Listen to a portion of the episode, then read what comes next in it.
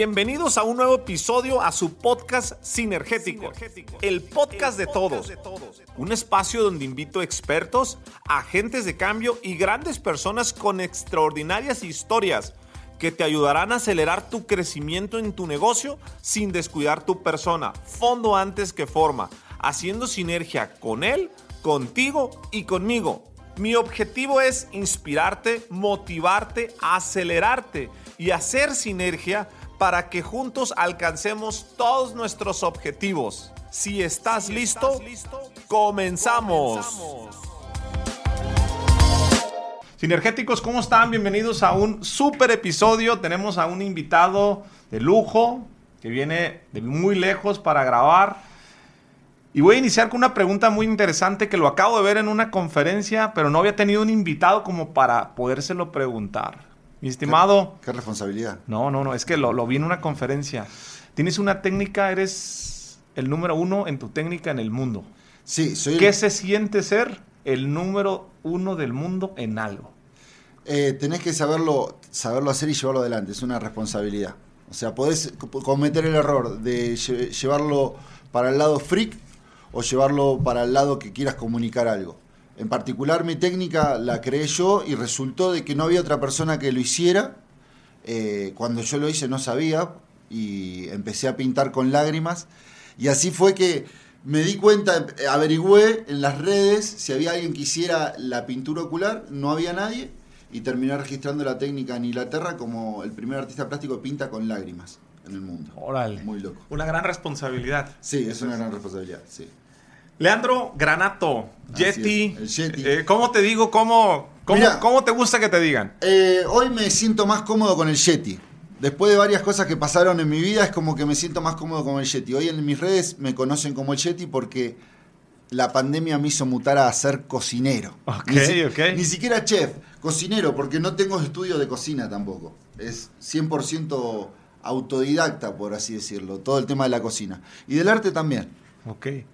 Leandro Granato, mejor conocido como el, el de Bruta Cocina. De Bruta Cocina. De Bruta Cocina. Sí, en la cocina me, me introduzco por la... Yo creo que la pandemia nos hizo mutar a todos. Sí. no sé si a todos, pero que nos hizo eh, aprender cosas nuevas, ir por caminos nuevos, reinventarse. ¿Acá se usaba mucho el término reinventarse? Sí, claro. Sí, sí, sí, mucho. Eh, allá, en Argentina, bueno, obviamente soy Argentina, lo pueden notar por mi tono, eh, pero en Argentina se usaba mucho reinventarse. Y yo venía del mundo del arte y me quedé sin, sin trabajo. Ahora te, te, te, explayo más la historia si querés. Ok. ¿Por qué te dicen Yeti? ¿Tú te pusiste el nombre? ¿Dónde salió? ¿Cómo lo escogiste? El, Yeti, el Yeti salió de. Yo mido casi dos metros, peso 130 kilos. Y en una época se jugaba, en mi país se jugaba mucho el paintball. Eh, ¿Viste esas guerras con armas de pintura? Sí. Y un día iba corriendo en un bosque, por el fondo del bosque, y dice: ¿Qué es eso que vaya un Yeti? Y fue así, me bautizaron el Yeti, quedó entre amigos. Y mis amigos me empezaron a decir el Yeti. Porque el Yeti es el pie grande, no sé cómo acá le dicen a pie grande. ¿Lo ubicás, pie grande? Sí, sí, sí, lo ubico. Entonces así, que, así quedó el nombre de Yeti. Por eso me dicen Yeti. Barbudo, dos metros. Entonces tú, más bien antes de hacer redes sociales, antes de armar todo esto, ya te decían tus conocidos. Mis conocidos, exactamente. Ah, exactamente, mis conocidos me decían el Yeti. ¿Y por qué tu canal, tus redes sociales es Bruta Cocina? Porque cocino a lo bruto. O sea, todo, todo, empieza. Es, que es una es, toda una continuidad de hechos. ¿Sí? Tendría que empezar de cómo empecé. Yo creo que hoy soy quien soy por todo lo anterior. O sea, somos un pastel que estamos. Cuando vos ves el pastel terminado, y decís, qué bonito ejemplo. Sí. Pasó por un montón de procesos que lo hizo ser ese pastel bonito, por así decirlo. También puede ser de que a veces un pastel no sea bonito, ¿no? Porque tuvo un montón de procesos que, no hicieron que sea esa persona. Yo hoy soy la persona que soy, contento con la persona que soy, por un montón de cosas malas y buenas que me pasaron en la vida. Que si las tengo que repetir, las repetiría sin duda para llegar a, hoy sentarme con vos a hablar. Eso es un montón de procesos que pasaron. Yo empecé como, antes de ser artista plástico, eh, a los 17 años decidí dejar el colegio. Porque no me sentía hallado con el sistema educativo, eh, no me quiero ir muy adelante, no sé vos. No, no, no, cosa. el fondo antes que forme es lo más importante. Sí, yo creo que las bases es la, educación. Vengo de una familia de comerciantes, eh, de clase media de Argentina, y nunca me sentí cómodo con, el, con el estudio, o sea, con, o con el formato de estudio que tenía, que, tenía yo en ese momento, y decidí dejar el colegio. Eh, empecé a trabajar a los 18 años con mi abuelo y comencé a ser su mano derecha en un comercio de artículos del hogar, eh, muebles, eh, cosas para el hogar. Mi abuelo quería un, socio y yo fui el, nieto que, empezó a trabajar con él que él se sintió cómodo. Si bien no era el nieto con el que mejor se llevaba, pero fue con el que mejor se sintió cómodo laboralmente. Eso, eso es muy curioso, porque él tenía más afinidad con mi hermano, pero resultó ser que para el trabajo me dijo, no, quiero trabajar con vos. Ok. Y él vio algo en mí que, ni yo había visto. Bueno, me puso a trabajar con él, empezamos a, trabajar juntos. Cuando empezamos a llevar adelante la empresa familiar, mi abuelo... Eh, se enferma, empezó con un dolor en la pierna, me dice, me duele la pierna, me duele acá al costado, y en 15 días tuvo un cáncer que le quitó la vida. En 15 días, sí, fue muy... 15 días. Sí, sí, fue muy rápido. Fue muy rápido, fue un cáncer fulminante en el páncreas que lo desmejoró muchísimo. Entonces vos imagínate, yo un chico joven de 18 años, eh, ya, ya creo que tenía 19, 19 años, que su mentor de un día para el otro fallece, eh, me encontré desencajado, perdido. Y así fue como decidí dejar la empresa familiar. Mi, mis padres en contra y yo dejé, decidí dejar la empresa familiar. Ahí agarré y hablando con mi psicóloga me dice, ¿a vos qué te gusta hacer? No, le digo, me gusta pintar. Bueno, me dice, entonces ponete a pintar. Se creyó que yo iba a pintar los fines de semana. Y yo agarré y fui, a mi mamá y le dije, mira, no trabajo más. No, ¿cómo no vas a trabajar? No trabajo más. Ahí me cortaron los ingresos, me dijeron, bueno, no trabajas más, no tenés más ingresos. Yo pasé de tener mi auto importado, mi casa, a no tener prácticamente nada y estar con cero ingresos. Me fui a, un terreno, no sé cómo le dicen acá, un lugar, una tierra, un terreno Sí, un, una propiedad, una propiedad. un lote. Pero ¿a qué te fuiste a ese terreno? Me fui a ese terreno, le pregunté a mi tía si me daba lugar, me dijo que sí, eh, y me empecé a levantar las paredes para hacerme mi taller de arte. Ah, ok.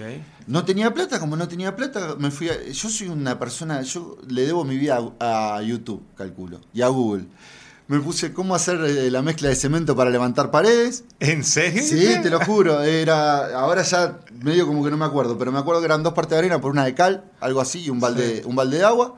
Y así preparé la mezcla y empecé a armar, eh, empecé a armar mi taller, eh, mi búnker. ¿Sí? empecé a armar mi búnker. Y ahí empecé a pintar para comer, porque no tenía prácticamente nada. Pasé de, estar bien económicamente a tener que pintar, me acuerdo que pintaba autos, motos, banderas, banderas para los egresados, lo que viniera. Vos me venías con una guitarra y yo te la pintaba. ¿Qué querías que haga? Te la dibujaba y te la pintaba. Oye, pero literal te volviste, aquí le llamamos albañil con clases de YouTube. Sí, sí, sí, sí, sí, sí. Tenía conocimientos previos en general. Ejemplo, como yo me había peleado con mi papá y mi papá tenía herramientas, eh, cerca de ahí, a unos, a unos 30 metros, había un galpón donde eh, mi papá guardaba sus herramientas. Y mi papá y mi hermano. Entonces yo a la noche me había eh, conseguido una llave y me metía de noche, le robaba las herramientas, soldaba, empezaba a armar los portones, el techo, y a las 8 de la mañana, cuando sabía que iban a venir, guardaba todas las herramientas y, yo me iba a dormir. Entonces trabajaba de noche y llegaban y... ¿Cómo es esto que... ¿Cómo está avanzando? ¿Cómo está haciendo esto? Y bueno, así, por YouTube me levanté las paredes y me hice todo el, todo el galpón yo solo. Y ahí empecé a trabajar. Y pintabas lo que fuera. Lo que fuera, lo que fuera. Un día hablo con mi primo de, de España, estaba en España, y me dice, no, vos tenés que hacer body painting, vos tenés que hacer acá, es furor en, en Ibiza todo lo que es body painting, las mujeres pintadas. Entonces me conseguí unas pinturas para body painting y yo era de un pueblo. ¿Cómo iba a conseguir una modelo en un pueblo? Un pueblo, te estoy hablando, 10.000 habitantes. Sí. Eh, me acuerdo que una de las primeras personas que pinté fue mi prima. fue un escándalo familiar. Porque había pintado, había pintado a mi prima. Y entonces digo, no, tengo que buscar, eh, ir a Capital a buscar eh, un lugar donde poder trabajar del body painting. Entonces ahí empecé a buscar modelos, pero como no tenía ni la capacidad ni el recurso económico para poder pintar esas modelos, me armé un book con tres o cuatro fotos de afuera, o sea, sinceramente que las descargué de internet, ahí apareció Google de nuevo, descargué tres o cuatro fotos de cuerpos pintados y yo decía, mira, yo puedo hacer esto.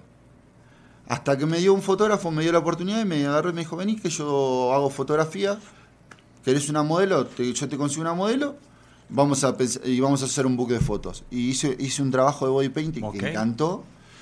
Y después empecé a trabajar, eh, terminé trabajando para Playboy, para Marvel de Argentina. Eh, hice infinidad de trabajo haciendo body painting y me hice un nombre haciendo body painting.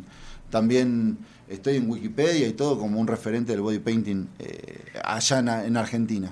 Fui uno de los primeros que pintaba con aerógrafo. O sea, siempre ligado al arte. Hasta que un día yo me daba cuenta de que tenía un bloqueo emocional con, la muerte de mi abuelo. Eh, mi abuelo murió muy repentinamente y yo tuve que armar el funeral porque era el que estaba encargado de, del comercio.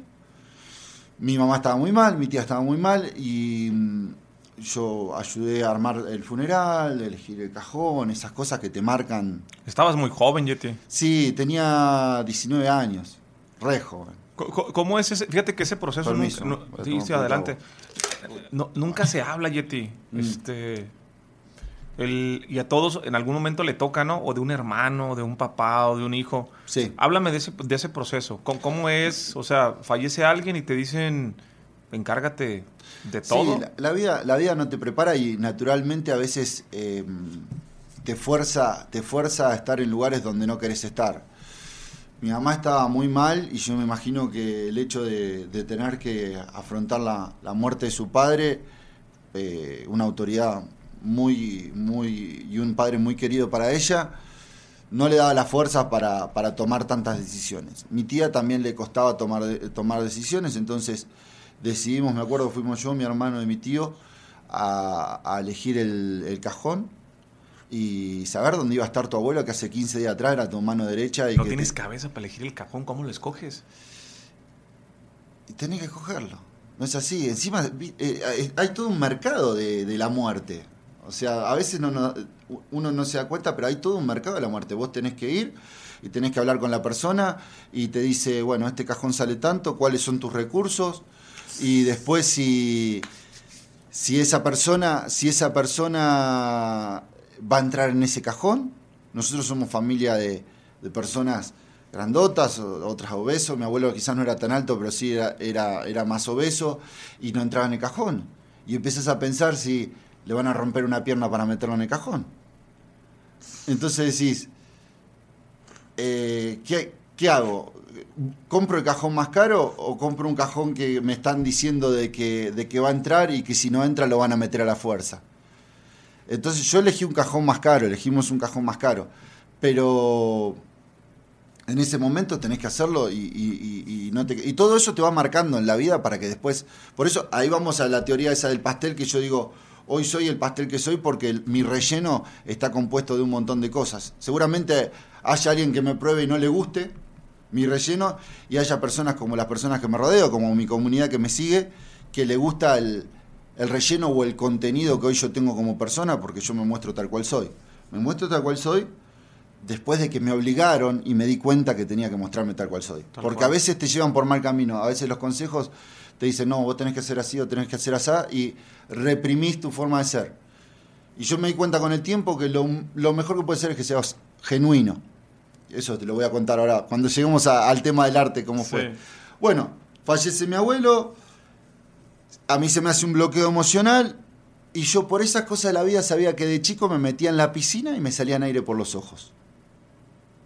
¿Escuchaste? Me metía, en la piscina y me salía aire por los ojos. Mi mamá me lleva al médico y me dice, mi hijo, mi hijo está pinchado, no sé, le sale aire por los ojos. Yo aguantaba la respiración, pero el aire se me iba por los ojos. Entonces me hacen unos estudios y dicen, no, mire, tiene una conexión del conducto lagrimal, la cual todos tenemos, pero hay unas pequeñas válvulas que son más débiles y por presión él las puede abrir y las puede cerrar. Quedó ahí, quedó como chiste, como chiste, claro, como chiste de colegio, como si estábamos comiendo entre amigos y me atragantaba, me salía algo por los ojos. Era, era, era, era una anécdota. Eh, hasta recibí bullying por eso. Y en esa locura mía de artista nuevo, de encontrar un camino, digo, ¿por qué, ya que no podía llorar a mi abuelo por el bloqueo emocional, ¿por qué no trato de inducir una lágrima y pintarle un cuadro con lágrimas? Era artista recientemente, me estaba dedicando al arte, a la pintura, tenía conocimiento de pintura tenía este, esta conexión o este don que le digo yo que, me dio la vida, que no sabía cómo, cómo eh, explotarlo, era, era una forma de, bullying en su momento, que era algo negativo. Algo que me caracteriza a mí es que convertir el veneno en antídoto. Si tenés un problema es la base para resolverlo, el mismo problema. O sea, dalo vuelta y potencialo. Así rijo mi vida. Convertí el veneno en antídoto. Es lo mejor que hay. Entonces tenía esto que era un bullying, como decía, ah, no, le sale aire por los ojos, en el colegio o algo, me, como decimos en Argentina, te gastaban, te bulliaban, no sé cómo será acá, ¿cómo se dice cuando alguien te bromea? ¿Qué es bullying? Bullying. mismo? Bien. Carrilla. Carrilla, bueno, te hace carrilla. Y eh, mi bloqueo emocional que no podía llorar, y empecé a buscar una pintura que no me hiciera mal, porque digo, ¿qué, me voy a poner en la nariz? ¿Qué, voy a hacer? Entonces empecé a buscar algo que no me hiciera mal, eh, averigué sobre pigmentos vegetales. Llegué a una especie de acuarela que sabía que no me, que no me iba a hacer mal. Y un día me animé y dije, bueno, hoy es el día, voy a pintarle un cuadro a mi abuelo. Me puse una cámara como para que me quede el recuerdo y introducí la pintura por la nariz, porque yo la introduzco por la nariz. Sí busqué otras formas, porque mi idea era, solo mostrar la lágrima. Entonces buscaba tomar agua o tomar la pintura y tratar de largarla para que no quede tan chocante esto de, ponerlo por la nariz. Lamentablemente el único conducto que encontré que va a su lugar es la nariz. Entonces busqué una pipeta, puse la pintura por la nariz y inducí una lágrima de color celeste, me acuerdo en ese momento. La dejé caer sobre el cuadro, hice varias cosas y hice un cuadro que se llamaba, lo titulé Pequeño Mundo, porque era lo que hacía mi abuelo conmigo, generaba un pequeño mundo que me hacía a mí ser feliz, estar bien. Yo siempre en conflicto con mi padre, es el día de que no me hablo con mi papá. Eh, mi abuelo era como mi papá, o sea, siempre estaba ahí para darme un consejo, para estirarme la mano, para, para lo que necesitara. Resultó de que lloro lloro ese cuadro y después, bueno, ahí tuve un desbloqueo emocional, me lloré todo, me acuerdo que terminé en un rincón llorando, muy emotivo, muy emotivo todo, y lo guardé, no lo... quedó ahí. Unos, unos meses después me dice mi hermano, ¿te acordás el cuadro que me contaste, que le hiciste al abuelo? ¿Qué pasó? ¿No, no hiciste nada? ¿No, ¿No contaste nada de eso? Le digo, no. Me dice, ¿por qué no lo subís a las redes? Entonces agarré el video y lo subí a las redes, el video que pintaba eh, ese primer cuadro. Lo subí en mis redes 300 personas, o sea, tampoco era que tenía unas redes gigantes. Y se empezó a viralizar, empezaron a comentar, ¿y cómo es esto? ¿Cómo no? No puede ser, es un truco, no, es verdad, no, no hay nadie que lo haga. Entonces yo ahí me dio curiosidad. Esto era 2009, más o menos. Estamos hablando hace casi 10 años atrás. No, más de 10 años. 13 años atrás. Eh, entonces empecé, empecé a buscar y no encontraba a nadie que pintara con los ojos. Había, había una persona que tenía un récord Guinness de expulsar líquido por el ojo. Pero yo no quería ser un récord Guinness, no quería ser el que tiraba líquido más lejos.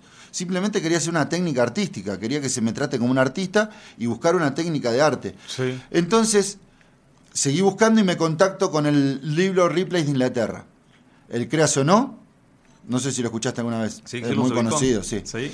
Entonces ellos me proponen salir en su, en su libro de creación o como un artista diferente y me buscan en su base de datos y me comprueban de que soy el primer artista plástico en el mundo que no había registro de alguien que pintara con lágrimas. El libro, creación o no, tiene el nombre más chiquito del mundo, el más alto, a veces tiene cosas bastante freak, y yo tampoco quería como que se me asociara mucho a eso, como un fenómeno, por así decirlo. Pero ellos me proponen de que ese año van a hacer un especial de artistas separado del libro, una sección donde van a diplomar a los artistas que sean exclusivos o tengan técnicas únicas. Y dicho y hecho, me pusieron en la primera página, me mandaron un diploma como el primer artista plástico en el mundo que pinta con los ojos, y salí en el libro Replays en la, en la primera página de la sección de artistas extraordinarios. Así empezó todo. Después de eso explotó Me invitaron a, museos a distintas partes del mundo, viajé por un montón de países, prácticamente conocí el mundo. Eh, programas de talento como Go Talent, de Eslovaquia, de Alemania, de Francia, de España.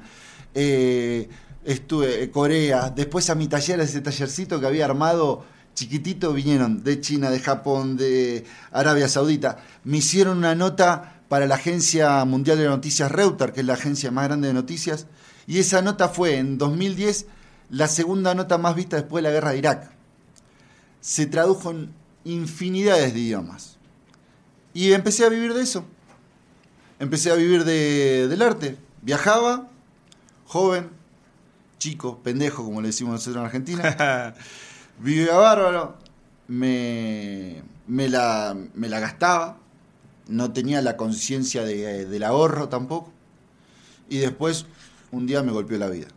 Ahora te lo voy a contar.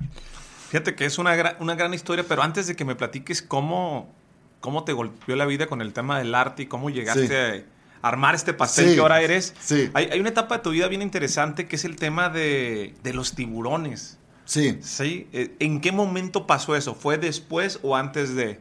Porque No, eso fue durante, durante el tema del arte. mientras estás Sí. con el arte, Sí, sí. ¿por qué te dio por pescar tiburones en kayak?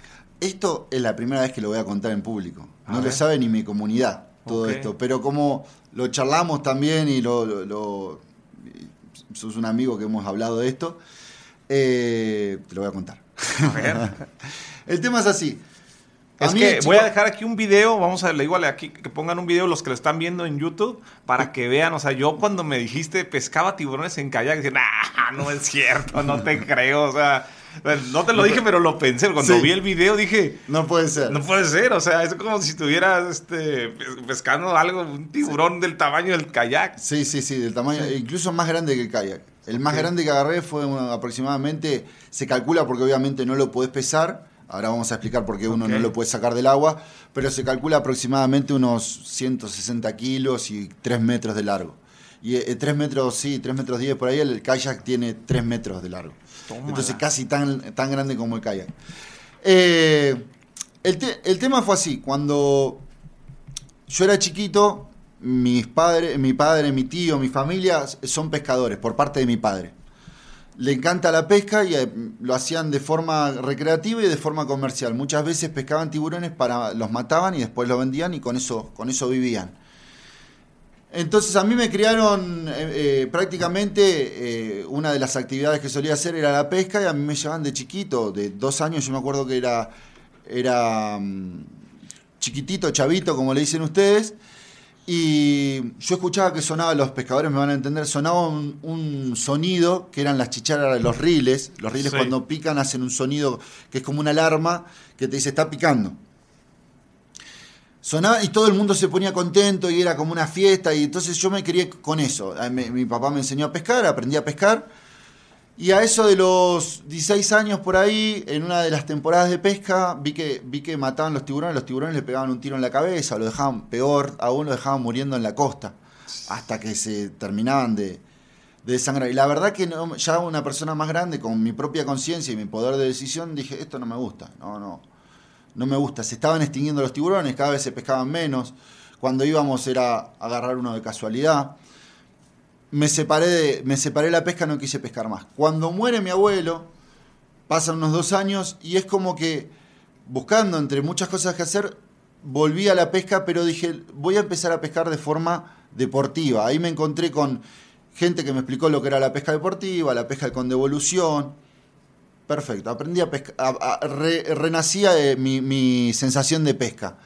Y un día hablando con un, con un científico que estaba armando un proyecto de pesca de tiburones para conservar la especie. Entonces me propone, eh, a mí y a varios pescadores de Argentina, arman un grupo de pescadores, me proponen eh, ser un embajador de la recuperación de la especie. ¿Qué había que hacer? Había que pescar los tiburones de forma científica, o sea, se llama pesca científica. Había que pescarlos, marcarlos y liberarlos, no matarlos. La idea era que si ese proyecto lograba mostrar eh, las rutas migratorias del tiburón y la disminución de la población de tiburones, se iba a poder sacar un proyecto de ley o una ley que hiciera que no se puedan matar más tiburones. Empezamos con eso, yo un día me compré un kayak y yo le dije, yo, yo me meto a pescar los eh, tiburones en kayak. No, pero ¿cómo? no hay quien lo haga, es algo nuevo. Eh, yo me meto, no, no tengo drama. Y empecé a desarrollar una técnica de, de pesca de tiburón en kayak. Había que traerlos, acercarlos, todo esto solo porque no quería ir con nadie para no tener la responsabilidad de que le pase algo a alguien más. O sea, conlleva un peligro que después vos lo tenés que agarrar del hocico y sacarle el anzuelo al tiburón. O sea, es peligroso. Muy peligroso. Sí, sí. Y agarré y me puse un par de cámaras y empecé a filmar y a registrar todo lo que iba haciendo para también generar una conciencia de devolución de los tiburones. Eso yo no pensé que se iba a empezar a hacer viral en el entorno de pesca. Y se empezó a hacer viral, el, el canal se llamaba Zona Tiburón, se empezó a hacer, viral este personaje que pescaba y marcaba los tiburones. Entonces a la segunda temporada ya me buscan las marcas de calle, marcas de artículo de pesca para decirme, queremos esponsorearte para, para que pesques, pesques los tiburones. Y así fue como hice un canal de pesca, pero de hobby, porque yo seguía con el tema del arte. Pero había, cuando empezara la temporada de tiburones, que son dos, dos meses, yo me iba a Mar del Plata, que es una zona costera, me alquilaba una casa y simplemente estaba abocado a la pesca de tiburón. Dejaba mi mundo del arte. Eh, estábamos grabando un documental en un momento que se iba a vender para una, para una cadena de, de documentales muy conocidas que tiene un mundito, no la voy a nombrar, bien, muy conocida. Empieza con Dis y termina. Ok. Sí. Y grabamos una producción genial. Se grabó con dos cámaras, eh, buzos, eh, buzos tácticos. Y al otro, al otro mes me rompo la espalda. Que eso ahora te lo voy a contar. Pero el tema tiburones sí, eh, se llama pesca científica y es meterte en el mar a capturarlos, marcarlos y liberarlos. Gracias a eso se sacó el proyecto de ley y hoy la población de tiburones se estima que se duplicó. Gracias a ese proyecto y no se puede eh, no se pueden matar más tiburones y la pesca solo puede ser recreativa sin sacrificio. ¿Sí? Pesca recreativa sin sacrificio. Sin sacrificio. Exactamente, sin sacrificio del tiburón. O sea, si vos lo sacás, no lo podés matar. Lo tenés que sacar y liberarlo lo más rápido posible. A ver, si nos ponemos a pensar, el menor de los males que podés hacer es no pescarlo. Pero si te gusta la actividad de la pesca, se- hoy por hoy no lo podés matar. Lo tenés que devolver. Para cualquier pescador, si saca un tiburón, lo tiene que devolver. ¿Has tenido momentos eh, bien, bien no, no, no sé si utilizar la palabra correcta, duros en tu vida? Dices, Sí. la vida me pegó duro con el arte, Mm. te rompes la espalda, fallece tu abuelo, que era tu socio, que es como Sí. tu papá. Cuando parece que todo está bien y la vida como que llega y pum, te pone un Sí. golpe. Yo creo que soy como el Bitcoin. Viste que el Bitcoin sube y baja. Sí. pero si- el- lo bueno es que ver si en la, en la, en la, eh, eh, en la estructura siempre va subiendo. Si vas subiendo vas bien, eh, pero la, la vida te golpea todo el tiempo. Va, por lo menos a mí. O sea, yo ya es parte, es parte de mi vida. Trato de ahora, de los últimos años, cuando ya soy, empiezo a hacer un proyecto consolidado, de, de ser más estable. Para eso minimizo riesgo también. Sí. Pero yo creo que el golpe más fuerte que. Más fuerte que, que en, ca- que en carne propia, ¿no? Porque perder un ser querido es un golpe fuerte, pero al punto tal de, de ya casi no valorar tu vida fue cuando me, me rompí la espalda vulgar- vulgarmente, se le dice, o me lesioné la espalda, que fue. Yo estaba, yo estaba viajando, eh, incluso eh, había estado, no me acuerdo en qué país era, bueno, pero vuel- vuelvo y me voy a pescar un mes. Me voy a pescar porque no había llegado a hacer la temporada de tiburón. Grabo este documental que, iba a salir. Y ese día es como que me sobreexigí. Estuve casi 14, casi 16 horas arriba del kayak, flotando. Y como no teníamos buenas tomas, me exigí saqué, pesqué cuatro tiburones. En lo normal yo suelo pescar uno. Un tiburón te lleva unas dos horas de pelea. Y vos estás arriba del kayak y tenés un, eh, un esfuerzo bastante significativo. Ya me empezó a, empecé a tener como dolor en una pierna. Volví y mi mamá, volví a mi, pueblo, que yo ya me iba a ir de viaje, y mi mamá se descompensa del corazón. Se descompensa del corazón, la internan, terapia intensiva, el estrés de que el médico te dice, mirá, no sé si, si va a sobrevivir, Me acuerdo que la fui, fui el lunes a hablar con mi mamá, era mi mamá, y algo que nos impactó mucho con mi hermano, que fuimos el martes y ya no era mi mamá. Estaba hinchada por la insuficiencia cardíaca, eh, no reaccionaba. Entonces, un estrés muy grande. De a poco empezó a salir. Una vez que, que, la sacaron de terapia intensiva, nosotros dijimos, ay, qué bueno, salió de terapia intensiva. No, pero ahí empezó el problema.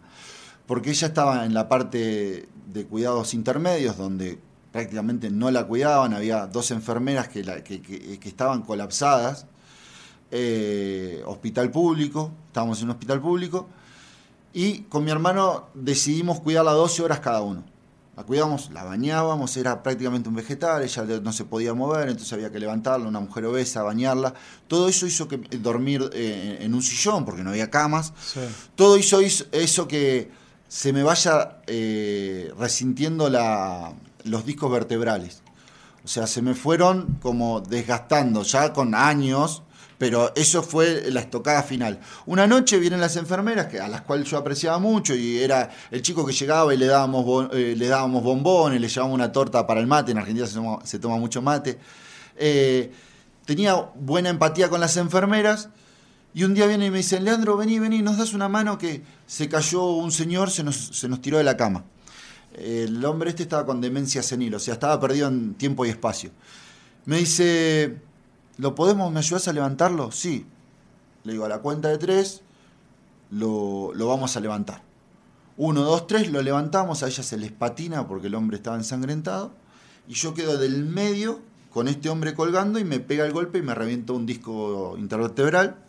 Siento como si me hubiesen clavado un cuchillo en la espalda lo subimos a la, a la, camilla y ahí empezaron mis problemas. Ahí enseguida las enfermeras me dieron un corticoide, una, una, inyección para bajarme el dolor, pero estuve unos 15 días más cuidando a mi mamá.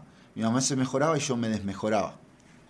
Ya la pierna derecha se me empezaba a paralizar, sentía cada vez más dolor y terminé, cuando mi mamá le dieron el alta, terminé de ser una persona que viajaba por el mundo, que pescaba tiburones, a ser eh, un pibe que dormía en los pies de la cama de la madre, en el piso, sin colchón, porque no toleraba ni el movimiento del colchón, y me arrastraba literalmente al baño porque no podía caminar. El disco se había girado y me estaba oprimiendo la médula.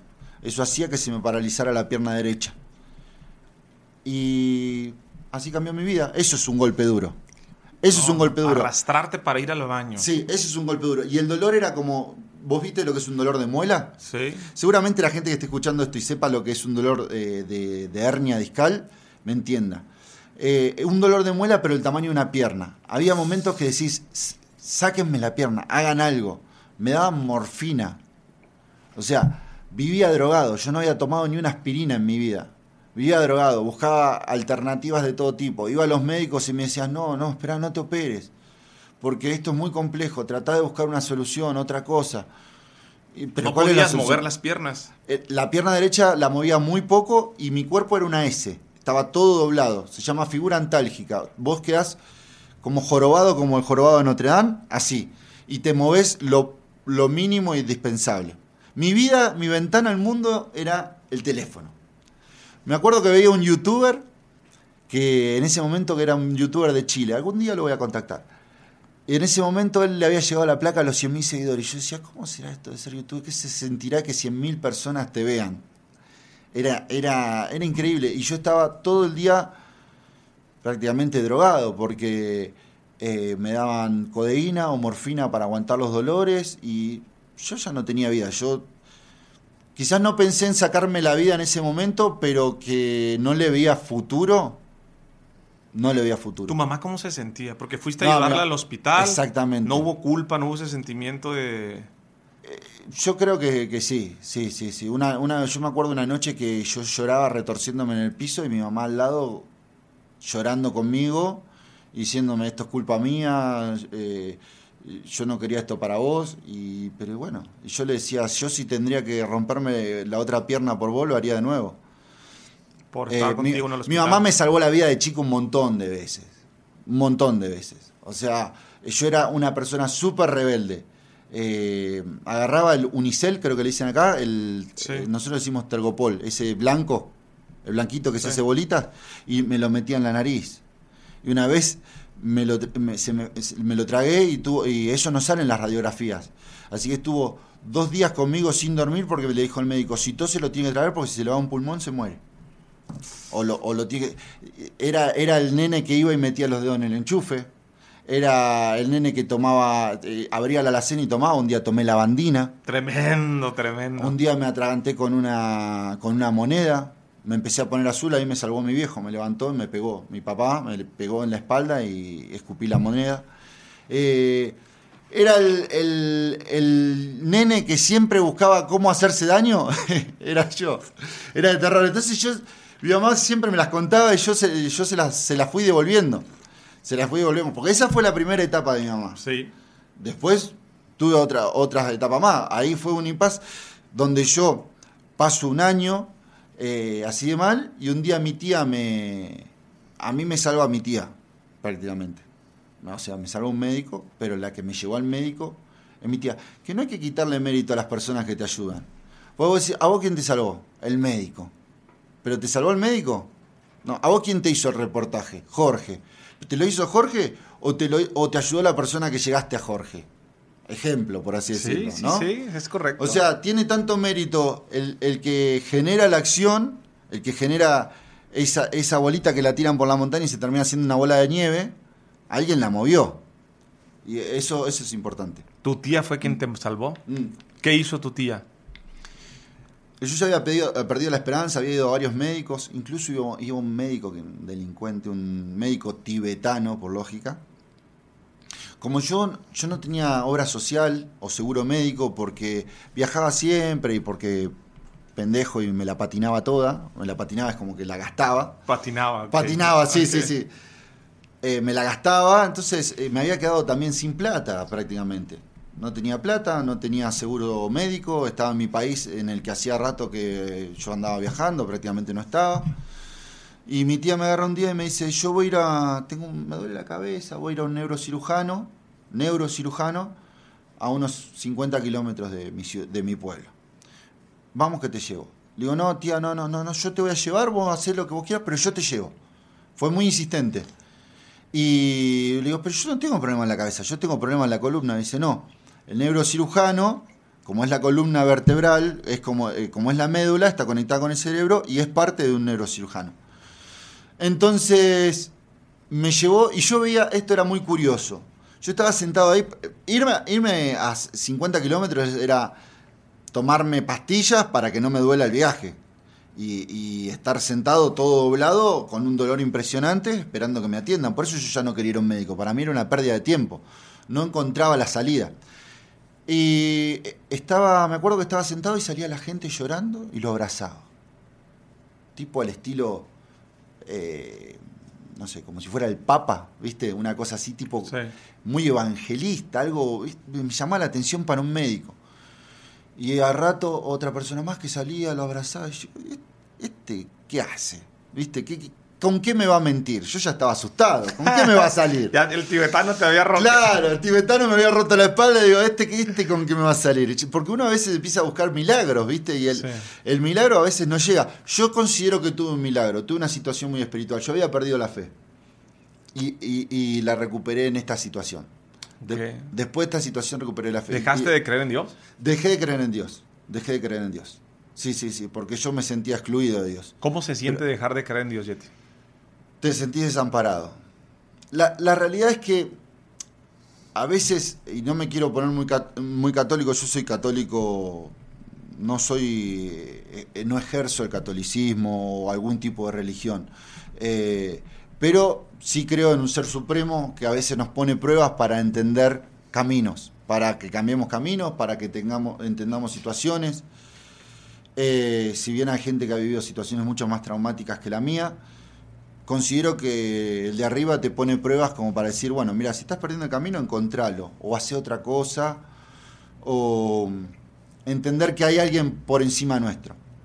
En ese momento, resignado. Por eso hoy yo creo que a Dios no lo tenés que llamar cuando tenés el problema, sino todos los días le tenés que agradecer si algo bueno te salió, y si no, agradecerle por estar vivo. Simplemente. Decirle, bueno, gracias por estar vivo, por estar mis seres, porque la vida es una lotería que solo la ganan las que la juegan. Cuando eh, te dicen, no, yo a mí me encantaría ganar la lotería, ¿y todos los días apostás en la lotería? No, ¿cómo la vas a ganar? ¿Todos los días apostás a la vida? Entonces, ¿cómo vas a tener, eh, llegar a cumplir tus metas si, si no querés vivirla? Tenés que vivirla. Sí. Eh, vamos, volvamos a, a- a este médico que, Al- que cómo recuperé la fe y al, al milagro. al milagro. Sale, eh, me encuentro con este médico, entro y me dice, ¿qué te pasa, gordito? ¿Estás todo doblado? Me dice, yo era, era así estaba, mirá, todo, era, y, todo por dolor. Te veías sea, chaparrito. Sí, sí, sí. eres sí. muy alto. Sí, sí, sí, sí, sí, sí. Y, y jorobado. Y mi columna era así. Así. Era una S perfecta. Eh, tremendo. Me dice. Me revisa, me dice. No, mira, dice, esto, esto hay que operarlo. Yo dije, otro que quiere plata. Porque todos me. el que me decía que era operarte, que poner dos tornillos de titanio, cinco placas. Y yo le digo, mire, doctor, yo no tengo obra social, no tengo nada, estoy prácticamente sin plata, eh, no me puedo operar en este momento. Y agarra y me dice, mira, yo soy el jefe de neurocirugía del hospital, uno de los hospitales públicos de más alta complejidad de Argentina. Me dice, dame tu teléfono, que yo te voy a llamar. Dice, ahí entra, entran los pacientes eh, de, de alto riesgo, todo, yo voy a tratar de hacerte un lugar y te voy a llamar. Agarró una, una, como si fuera, ni siquiera el papel de talonario, como si fuera una servilleta de papel y anotó mi nombre y mi número. Y yo dije, este no me llama más. Olvídate, este, este no me llama más, Jorge. Es la- es la, la- la- la primera que pensé es decir, me sacó de encima. Sí. Se sacó de encima el problema. A los tres días, me, aparte el director de un hospital, me llama y me dice, eh, hola gordito, ¿cómo estás? Porque encima re simpático. Y se llamaba Jorge también. Hola gordito, ¿cómo estás? Saludos a mi tocayo que te ayudó. Bien, eh, ¿quién habla? Eh, soy el doctor Jorge Lambre, me dice. Y le digo, hola doctor, ¿cómo le va? Me dice, mira, mañana tengo un turno a las 3 de la mañana para que te vengas a hacer una resonancia, a las 3 de la mañana. Y dice, ¿venís? Digo, sí, voy. Fui, me hicieron resonancia, vieron lo que tenía, que era el, el disco oprimiendo la médula. Me dice, vamos a hacer una operación eh, de limpiamiento, vamos a, no te vamos a poner ni prótesis ni nada, simplemente vamos a abrir por un conducto, vamos a técnicamente es como que te abren la, te abren en la columna, cortan un pedacito de, de la vértebra, entran al disco, sacan el pedazo de disco que oprime la médula y eso te descomprime y te libera. El tema es que uno lo cuenta así, pero es una operación de, de- de complejidad. Sí. O sea, lleva su riesgo. Él me dice, mira, que, eh, que yo te diga, que te venda un auto y que te diga que no puedes tener un accidente es una mentira. Vamos a hacer todo lo posible para que vos no tengas un accidente. O sea, la operación es como, como que yo te venda el auto. Vos salís a pasear, o sea, vamos a tener la operación y que, que no te pase nada, no te lo puedo asegurar. Pero para eso vamos a poner el cinturón de seguridad, vamos a manejar una velocidad prudente, vamos a... Un fenómeno, un tipo de otro mundo. Me agarra, me dice, no te voy a operar yo porque yo ya tengo, estoy entrado en edad, vamos a esperar un mes que llegue un discípulo mío y te va a operar él. Llega a Estados Unidos, está en Estados Unidos haciendo un máster de columna. Dicho y hecho, al mes, y acá viene lo, lo milagroso, eh, al mes me citan para, para operarme, yo nunca había tenido una intervención, nunca me había nada, operado nada, y estaba muerto de miedo. Baja el discípulo, viene a saludarme, me dice, hola Leandro, ¿cómo estás? Me dice, me contaron que estás muy nervioso. Yo tenía la presión arterial como, no sé, me acuerdo, Disparadísima. disparadísima del corazón. Me dice, quédate tranquilo, y acá viene la parte loca. Me dice, quédate tranquilo que acá estás en familia, yo te conozco. Yo no lo había visto nunca al que me iba a operar. Me dice, yo te conozco. ¿Cómo me conoces? Sí, mi contador fiscal fue el contador de tu abuelo de toda la vida. Y me contó de un chico que estaba con este problema, hacía así, que se llamaba Granato. Dice, y, y justo yo te tenía como paciente. Y yo le había pedido a mi abuelo que me cuide. ¿Me entendés? Sí. O sea, de dos ciudades distintas. El contador de mi abuelo trabajó conmigo también. Si lo escuché decir tres palabras eh, eh, eh, en todo el periodo que trabajamos con mi abuelo era mucho, era un tipo muy estructurado. ¿Cómo hizo ese tipo para hablarle a este médico cómo lo iluminó para hablarle a este médico que me iba a operar y que me venga a decir que estábamos en familia, y eso es un milagro.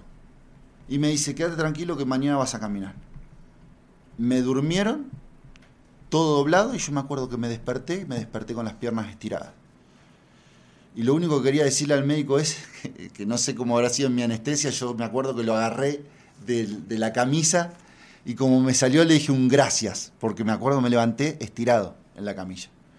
Y al otro día me vino a ver, me dijo, parate. Me paré, obviamente casi me caigo porque tenía la pierna débil, que sin, sin musculatura. Y con rehabilitación empecé a caminar. Y hoy estoy acá. un milagro. Un milagro. Eso es un milagro. Eso es un milagro. Eso es un milagro que, que te da la vida. Y renací. ¿Qué hice? Agarré y dije, bueno, vuelvo a pintar. Más que nunca. Me había, justo en ese, en ese trayecto me había hecho la visa. Em, eh, empiezo con mi representante a mover contactos, me invitan para ir a Estados Unidos. Entro por la puerta grande. Renovadísimo. Sí, con, toda, con toda la furia, comerme el mundo. a Estados Unidos, de una. Llego a Estados Unidos, Telemundo. O sea, a grabar en las primeras ligas. Programa, programa Rojo Vivo es uno de los programas más vistos de habla hispana de por lo menos de Estados Unidos. Eh, grabo en el rojo vivo, cuento mi pequeña historia, hago mi performance pintando con, lágrimas. Eh, y es un éxito, o sea, les gustó, tuvo un montón de rating. Yo me vuelvo a Estados Unidos, grabo, me acuerdo que grabo en Nueva York, grabo en Miami. Me vuelvo a Argentina. Eh, a la semana me invitan de nuevo a Telemundo. Me dicen, queremos venir porque está el programa de la doctora Pollock, que es eh, Caso Cerrado, no sé si lo escucharon alguna vez. Es caso Cerrado. Caso Cerrado. Dice, eh, hay unas personas que, que, que, están falsificando tu arte y queremos que des tu opinión como experto. Entonces fui en carácter de experto. bueno, algunas cosas son ficcionadas ahí, ¿viste? Entonces fui como carácter de experto. Hice mi performance. La doctora Polo, que siempre es muy, muy tajante y como eh, agresiva en ciertas cosas. Yo digo, capaz que no le gusta mi arte, porque mi arte tiene dos cosas, o sea, está la performance y el arte final. Vos podés apreciar el cuadro y quizás la performance es un poco fuerte. O podés apreciar la performance y que el cuadro no te guste. O podés ser la, combinación de las cosas. Es una técnica eh, con un contenido visual fuerte. Sí. Pero también eso es lo que hace un artista que mueva sensaciones, que diga, eh, me genera algo verlo. O, eh, hay artistas que pintan y no generan nada, entonces a mí me pareció, siempre me, gustó esa contradicción o ese escalofrío de la gente que no lo puede ver. Eh, buscar esa reacción en la gente me gusta, me divierte como mi hecho artístico. Ahora te voy a contar cómo terminé en la cocina. Esperá, cómo terminé cocinando. Cómo terminé teniendo una comunidad de 10 millones de seguidores. Hago un paréntesis acá. Che, venimos bien con los tiempos, ¿querés que... No, si tú tienes tiempo, yo tengo tiempo. No, si no, la audiencia tiene tiempo, mejor. Bien, bien, bien, bien. Listo, buenísimo. Eh, entonces, me hacen, me hacen la entrevista ahí, ahí conozco unos coleccionistas de arte colombianos, me ofrecen, me ofrecen eh, un dinero por unas obras de arte, le digo que sí, me vuelvo para Argentina, cuando me vuelvo para Argentina eh, yo ya esperanzado, que estaba de nuevo renaciendo, que iba a poder comprarme una casa con, mi arte, le digo a mi mujer, ¿querés tener un hijo conmigo? Y empezamos a buscar, empezamos a buscar un hijo. En todo este proceso le envío obras a estos nuevos coleccionistas que me iban a representar en, en Miami. Le envío seis obras. Y yo no sé cómo pasó en México, pero acá en Argentina fue un día éramos libres, otro día estábamos todos encerrados antes de la, en la pandemia. O sea, un lunes éramos libres, un jueves dictaron pandemia y quedamos todos adentro. A sus casas. A sus casas. Y yo había, yo había eh, reservado una casa donde ir a vivir, donde formar mi nueva familia. Y mm, resultó que con el tema de la pandemia no tenía, no tenía toda la plata para pagar esa casa.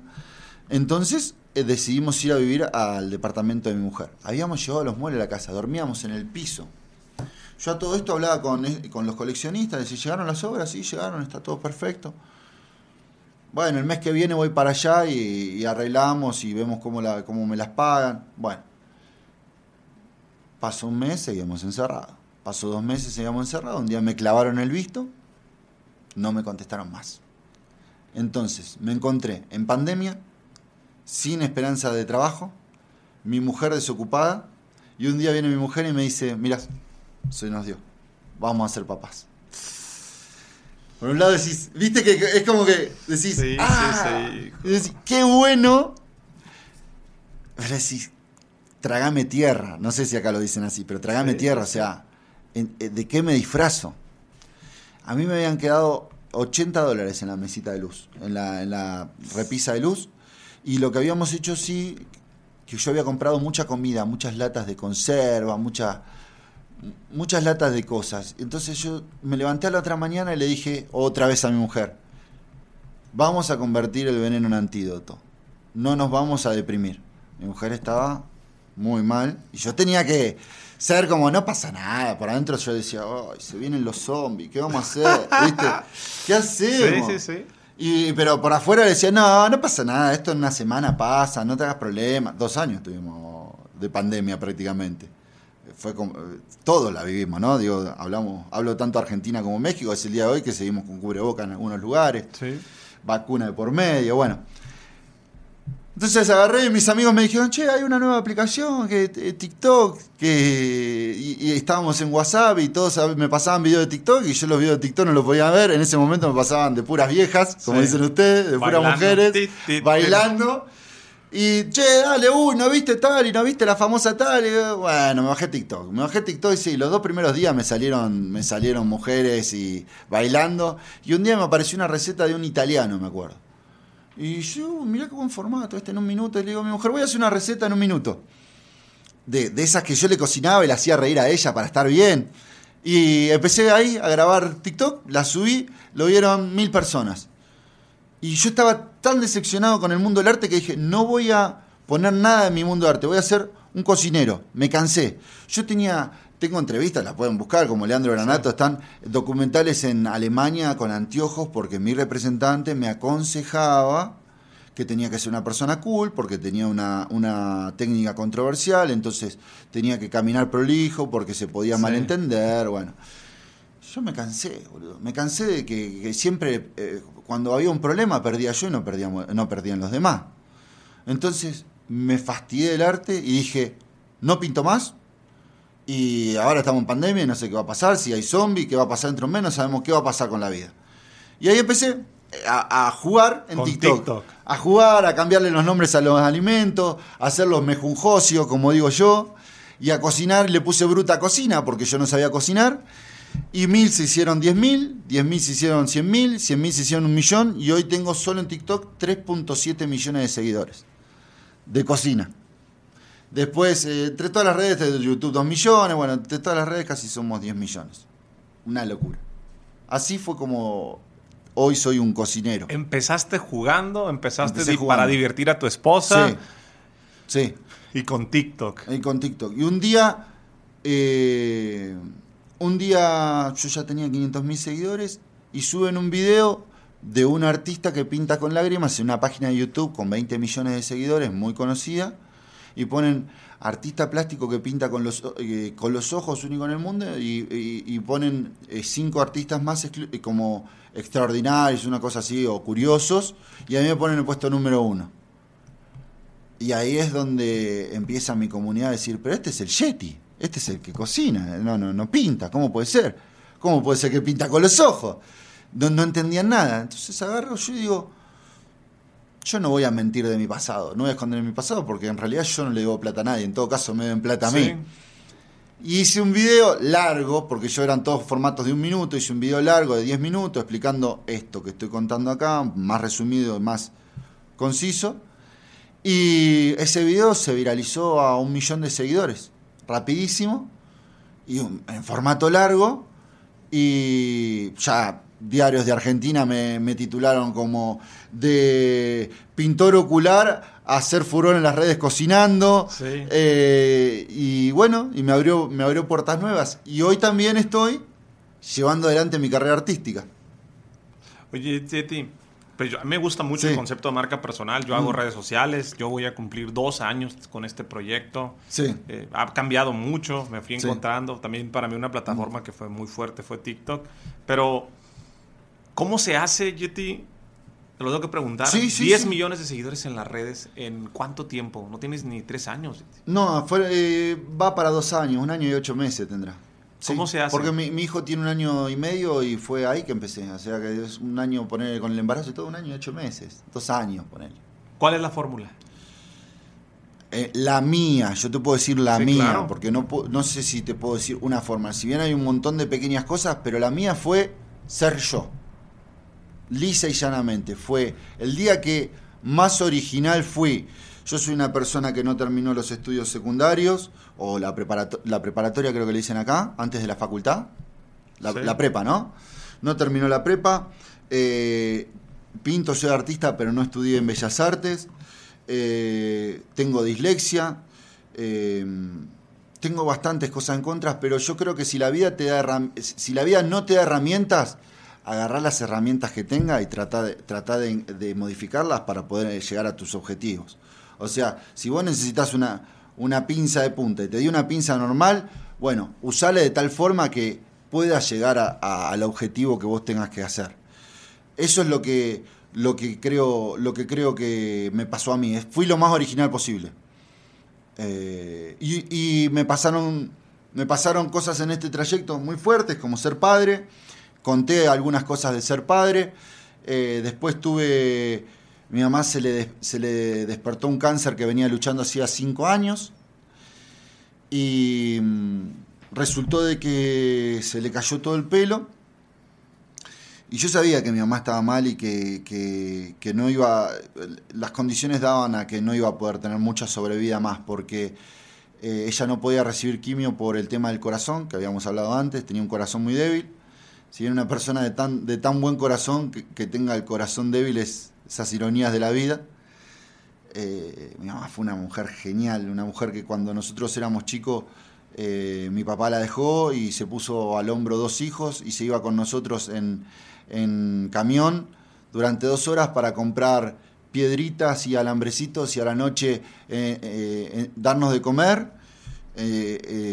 seguirnos en los estudios del colegio y después ponerse hasta cualquier hora a hacer aritos y billutería para después eh, venderla, teniendo a los padres en muy buena posición económica. Mi mamá nunca aceptó que la ayudaran.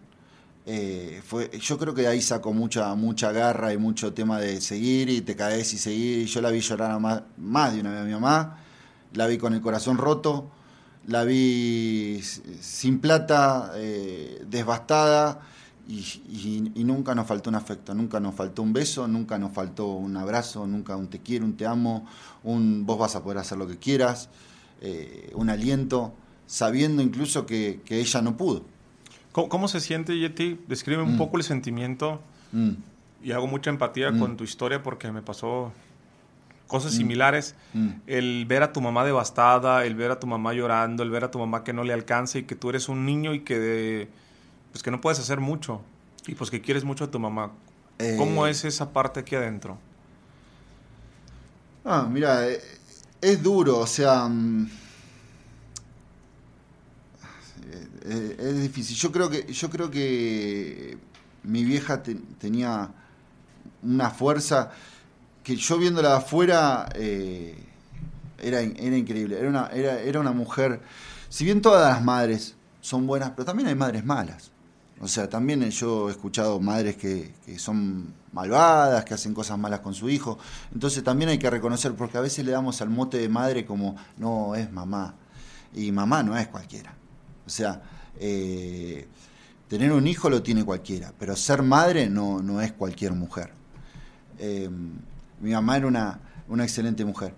Y ver a mi mamá a mí, a mí la verdad es que me afectaba, pero me daba fuerza. Yo era, iba eh, él agarraba y le decía, mamá, vamos a salir, vamos, vamos a, ir para adelante. Y yo era chiquito y también sufría y lloraba un montón.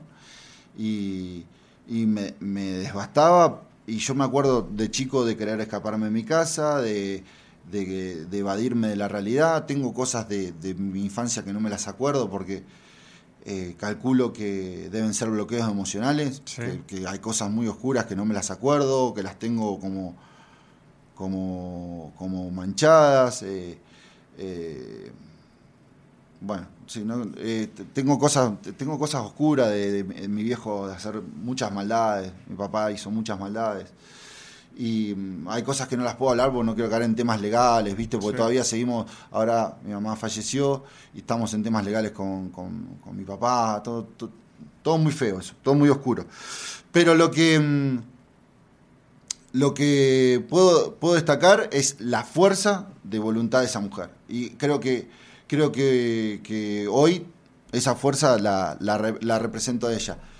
Volviendo al tema más, más principal, te cuento una, de las cosas que, yo no me arrepiento de haber hecho con ella fue que yo sabía que mi mamá estaba muy mal y ella se le había caído el pelo, entonces yo decidí hacer una receta con ella. Y como se le había caído el pelo, me quise cortar el pelo para que ella viera, mira, vieja, no pasa nada. Se, te cae el pelo vos, yo me lo corto, no, no va a pasar nada, el pelo te va a volver a crecer.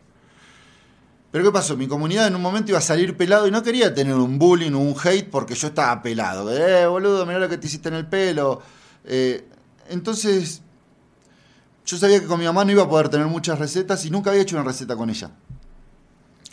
Y agarré y conté la historia, conté lo que eso fue algo de volví de nuevo a lo genuino.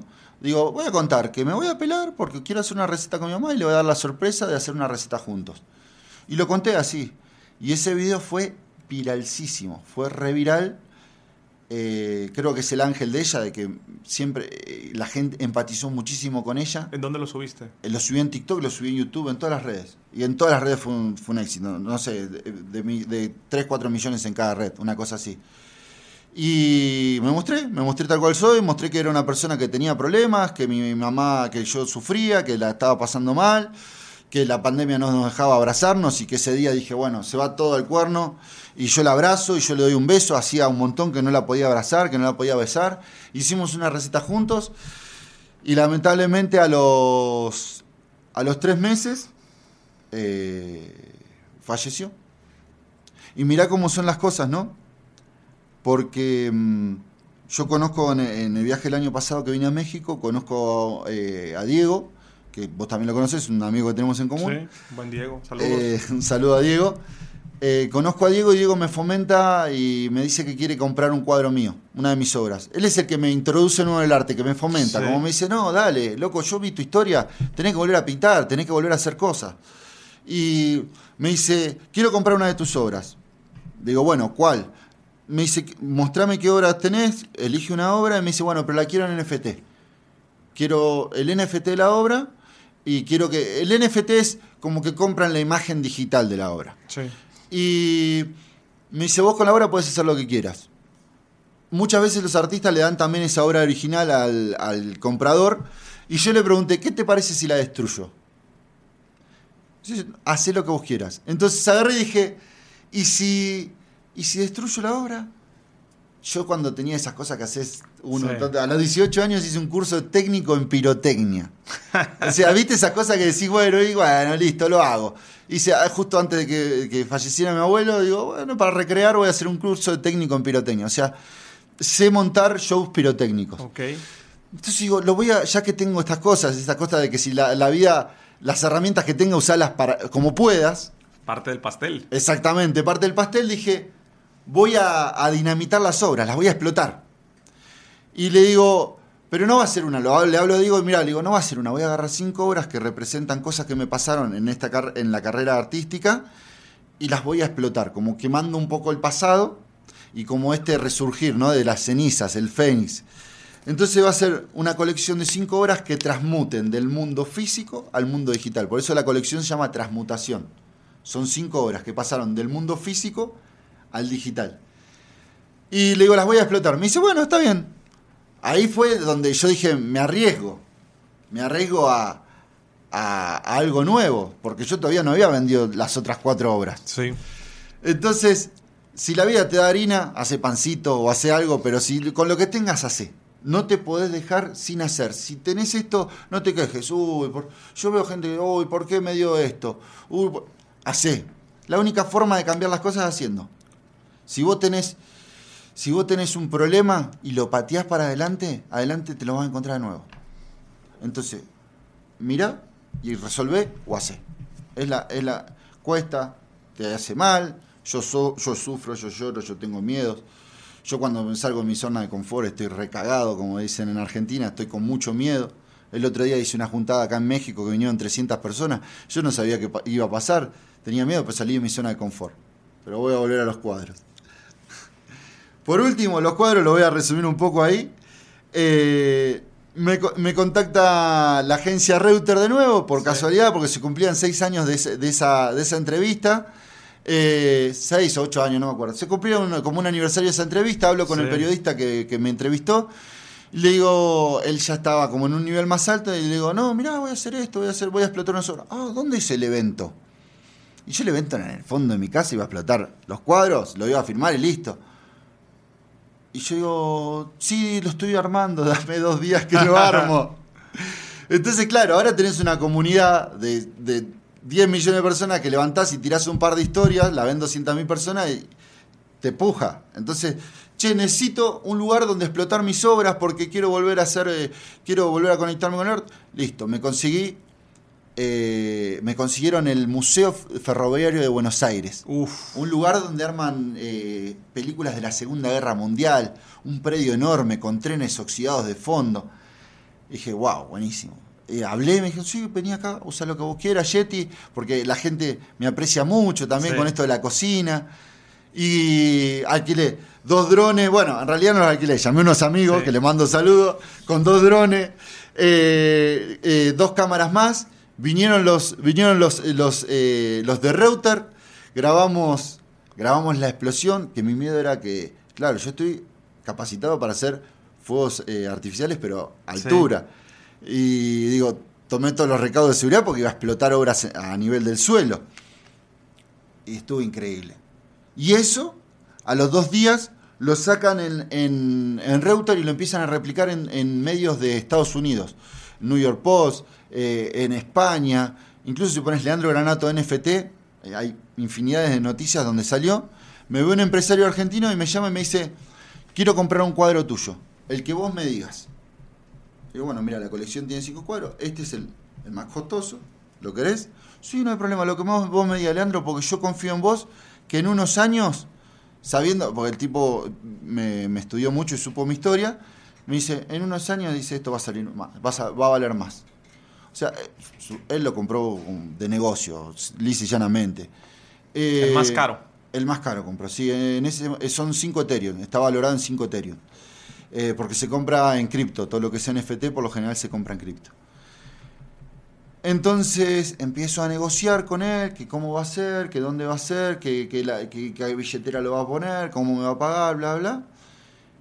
Termino la negociación, el día más feliz de mi vida, vendo ese cuadro, vuelvo a renacer, y voy a tomar un poquito de agua acá, porque sé que se viene algo difícil.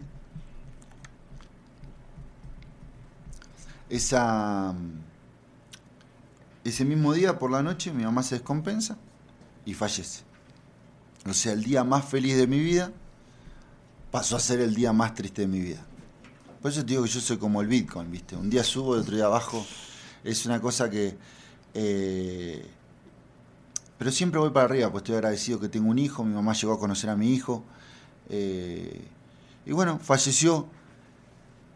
Ese día fallece mi mamá y hoy por hoy creo que no estoy pintando y creo que si voy a volver al arte voy a volver a cerrar ese círculo en el cual la primera obra sea en honor a mi mamá, pero sinceramente no la puedo hacer ahora, no, no estoy capacitado emocionalmente como para poder pintar esa obra en, honor a ella.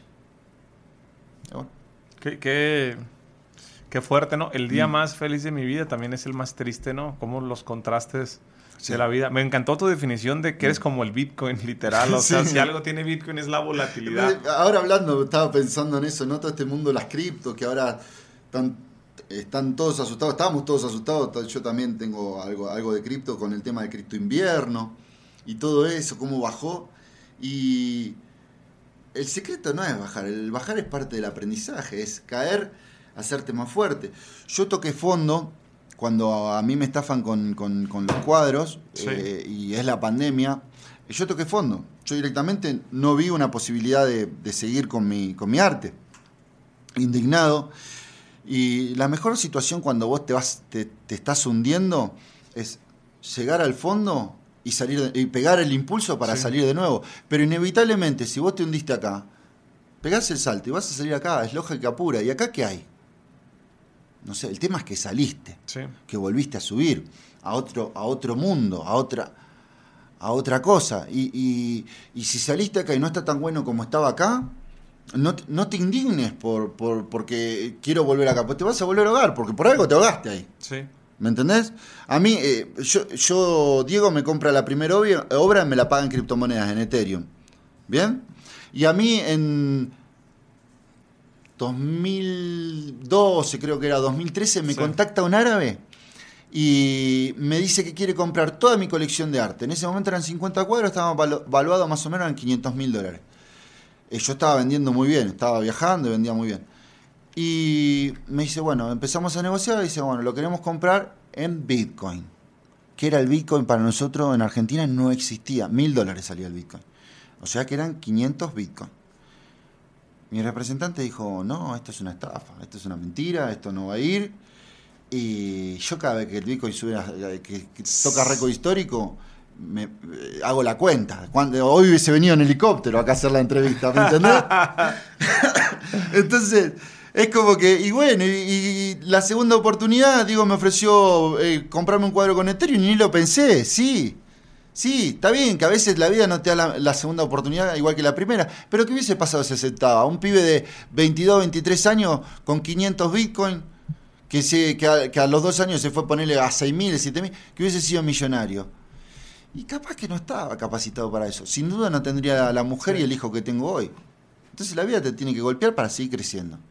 Y hoy, te- hoy lo que tengo, que es súper, no cambiaría mi vida de hoy, o sea, de los valores sentimentales que tengo, no los cambiaría. Y por eso sé que se tuvo que perder mi abuelo, por eso sé que se tuvo que perder mi mamá, y por eso sé que hoy tengo a, a mi hijo. Y, y hay cosas que no puedo manejar y las dejo en manos de Dios, que lo cuide y que haga lo que Dios tenga que hacer, que esté en lo mejor posible. ¿Te gusta el pastel de tu vida? Sí, hoy, hoy estoy conforme con el, con el pastel de mi vida. ¿Y te- ¿Qué te gusta más? Si, va- si bien busco ponerle algunas cerecitas más, Sí, pero sí. ya la base está hecha. Eh, Buena, es buena reflexión. La base, el cimiento está, está sólido. sí. ¿Qué te gusta más? ¿Cocinar o el arte, Yeti? Eh, esa es una buena pregunta. esa es una muy buena pregunta. El arte ya se hizo parte de mi vida. El, ar- el- el- el- quizás hoy ya no, no hago body painting como hice en su momento, o no pinto tanto como terapia. Bien, busco más la terapia en la cocina. Pero sí me gusta el hecho de llevar el tema de la pintura ocular adelante. Ponerle un proyecto que tengo es que la, eh, eh, la pintura sirva para la pintura ocular o el ice painting sirva para ayudar a gente con problemas en la vista. Entonces me gustaría que el tema de las redes, este impulso que tenga, no sea en vano, no sea solo para, para, para mi bien personal, sino decir, bueno, miren, yo tengo estos cuadros que son únicos en el mundo. Pueden salir mucho dinero porque no- hay otro, otro tipo de estilo. Y si hay otras personas, me encantaría que se haga una escuela de arte el día de mañana, pero estos son los primeros cuadros en el mundo que hay pintados con lágrimas. ¿A quién podemos ayudar? ¿Qué podemos hacer? Entonces, un proyecto que tengo es subastar alguna parte de mi obra que sea que un artista que pinta con lágrimas ayude a personas que tengan problemas en la vista. ¿Entendés? Un artista Sí. que pinta con los ojos ayuda a gente que tenga problemas en la vista. Hoy por hoy en Argentina no se me dio mucho esa posibilidad. Quizás se pueda hacer un proyecto así en México. Podría ser, sería una buena posibilidad. Este es un país que me recibe muy bien, que tiene una gente extraordinaria y que me siento tan cómodo acá como, como, como en mi país.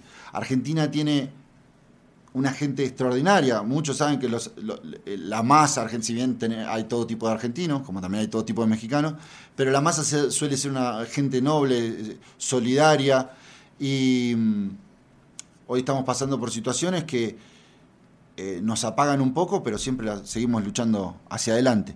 Y México es un país que te recibe con los brazos abiertos, que es un país pujante también, Y quizás hacer un proyecto acá, así acá estaría interesante. Sí, estaría muy padre. Sí. Yeti, ¿por qué le dices a tu comunidad o por qué usas mucho la palabra híbrido? ¿Dónde nació? Híbrido, híbrido nació en una de las de, de los videos. Yo estaba buscando como una frase como identificatoria, es muy común en- entre los Instagram, los YouTube y todo eso, como que tengan una frasecita, algo que pegue. Entonces yo decía, empecé diciendo en un video, dije místico, en el otro video dije rústico, y en uno dije híbrido, y pegó. Dije, ah, híbrido, ah, jaja, híbrido, pues justo esa receta se hizo viral y quedó el híbrido. El híbrido viene de un... eh, yo tengo primos que se dedican a la, a la- a la restauración de autos y esas cosas. En, uno, en un taller mecánico había un borracho que el pintor de autos decía que cuando el auto había quedado bien pintado había quedado como un vidrio. ¿Viste? Como un reflejo, Sí. como si fuera un vidrio. Dice, no, esto quedó un vidrio. Y el borracho le decía, esto quedó vidrio, como híbrido, así una cosa así.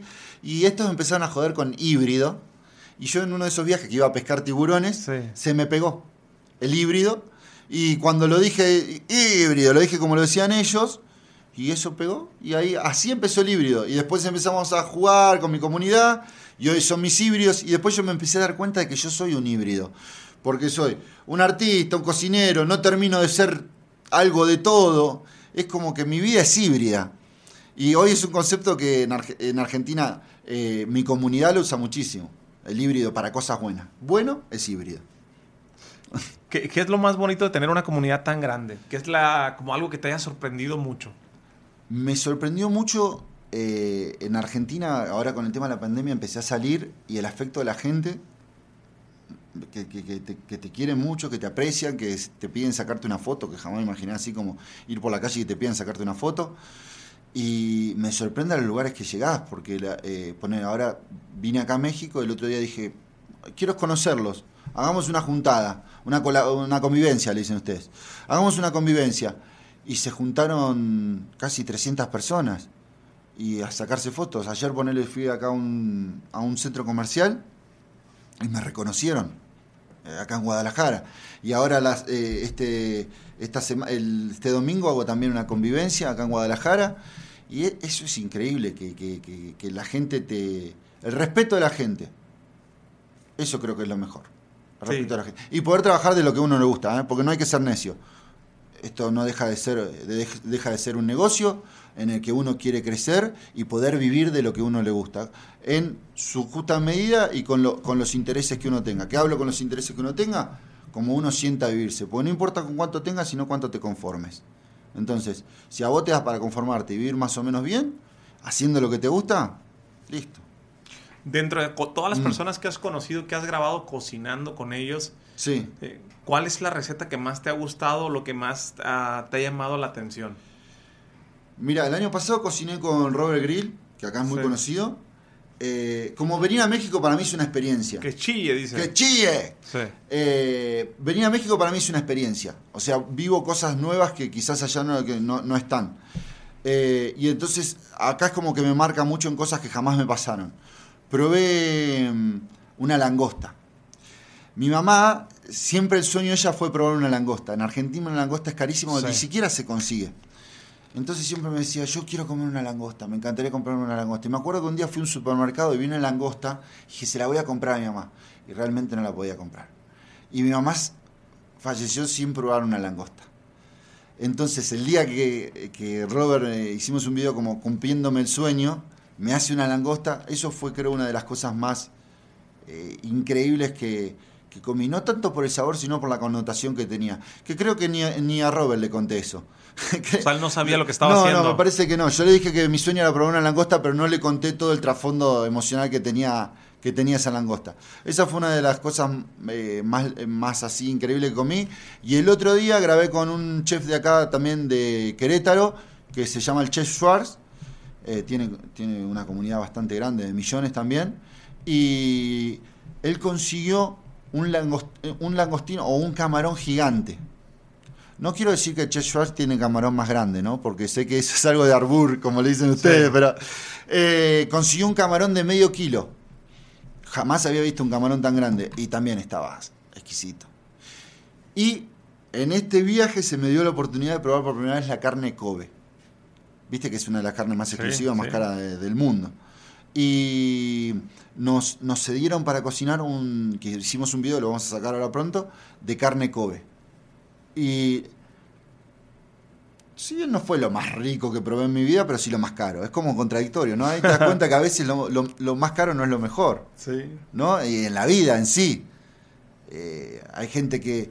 Bueno, está comprobado que no por tener millones sos la mejor persona del mundo y no por tener plata sos un tirano por no tener, por tener plata sos un tirano y no por no tener plata sos una mala persona y también por no tener plata puedes ser una buena persona. O sea, la, economía eh, tampoco hace a la persona. Sí, sí, nos ayuda, obviamente, pero es contradictorio eso, ¿no? De que no lo, no lo más caro es lo, más rico, o no lo más caro es lo mejor. Qué curioso, ¿no? Es, es una paradoja de vida, me dijo un buen amigo. Sí. Pero así es. ¿Y por qué llegaremos a eso? ¿Por qué llegaremos a querer? ¿Será un tema de idealización? ¿Por qué llegaremos a ponerle sobrevalorar cosas, objetos, personas, el amor? Sería bueno, sería bueno investigar dónde, en qué punto, dijera mi compadre de la humanidad, hicimos esa desviación, ¿no? En, darle más importancia al, al hacer que al ser, ¿no? Porque no, no todo el tiempo debió, debió ser, ser así. Ayer tuvimos una plática muy interesante, fíjate, estaba preparando mi conferencia, mi plática y hablábamos de eso, Agio, de esos, de esos temas que, que, de hecho, hoy en la tarde voy a terminar de, voy a hacer una investigación de cómo surgió la agricultura, cómo empezamos a acaparar, cómo, cómo empezamos a tener ese cable de, pues, el que el tener o el hacer es más importante que cualquier otra cosa. Algo curioso que está con el tema, que, que sucede en el tema de las redes, ejemplo, yo, yo siempre buscaba ser único, ser como hacer algo distinto. ¿Bien?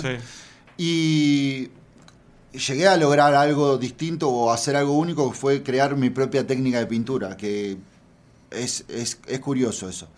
Ahora, me di cuenta cuando empecé a trabajar en, en, el mundo de las redes, un día abrí así y encontré una italiana haciendo bruta cocina Italia. Yo soy, yo soy nieto de italianos y sé algo de italiano era igual el concepto a Bruta Cocina. Si bien yo he influenciado a mucha gente, pero eh, este era el concepto igual. Ahora, ¿lo copió o sencillamente es el humano siendo humano? Ejemplo, las pirámides que ustedes tienen acá en México. ¿Se, ha cruzado cultura o sencillamente es el humano siendo humano en distintos lugares del mundo? ¿Me entendés? ¿Está influenciado con las, con las pirámides de Egipto o simplemente es el humano siendo humano? Porque a veces eh, a uno lo pueden acusar de copiar, o no te digo a mí, no me ha pasado, pero digo, o uno, eh, el creador de contenido por lo general le cuesta mucho generar contenido exclusivo, pero a veces el contenido no tiene que ser exclusivo, sino que tiene que ser propio. A, qué, voy con esto? Eh, esto es una, una reflexión. un médico que crea una técnica nueva, la crea con con herramientas que creó otro médico. Por más que él diga que creó la técnica, ejemplo, yo creé la técnica de pintar con los ojos, pero ¿quién creó el arte? ¿Quién creó el concepto de la pintura? Creo que la mejor forma de evolucionar del hombre es no copiar, sino inspirarse y evolucionar. Sí. Hoy en día eso es lo que a mí me costó entender en las redes, cuando a mí me copiaban una receta, cuando... Entonces yo empecé a darme cuenta que es no es copiar, porque me han copiado recetas calcadas, hasta mismo chiste, misma comida, misma todo, pero sí lo que creo que parte de la evolución del hombre es en todo, ¿eh? desde el amor, es mirar a otro como ama y aprender de ese amor, es mirar a otro como cura y aprender a curar, es mirar, mejorar y evolucionar. Porque si nos quedamos en el uno mismo, que yo quiero ser, yo quiero ser, bueno, vos tenés uno más uno es tres. O sea, sumar saca cosas nuevas. Entonces, si vos te quedas en el uno, en, en no, yo, yo, yo, yo, yo, es antievolutivo. No sé por qué me fui por ahí, pero. No, no, de hecho, es, la parte. Es, una parte muy, muy chingona para hacer un cierre espectacular, mi estimado. quisiera hacerte una pregunta. Yo creo mucho en la sinergia. Mm. Eh, tú eres una persona que se ve que, que mm. reconoces, eres energético a leguas, dices, mi tía me ayudó, mi abuelo. Pero si tuvieses que escoger una persona Sí. Una persona, que sé que es muy complicado, porque el pastel se forma por muchos mm. ingredientes, que ha hecho que tú estés aquí, ¿a quién escogerías y por qué? esto es muy fuerte lo que voy a decir, ¿eh? ¿eh? para mí es fuerte. eh, a mi papá. una de las personas más crueles que he tenido en mi vida es la que más me aportó.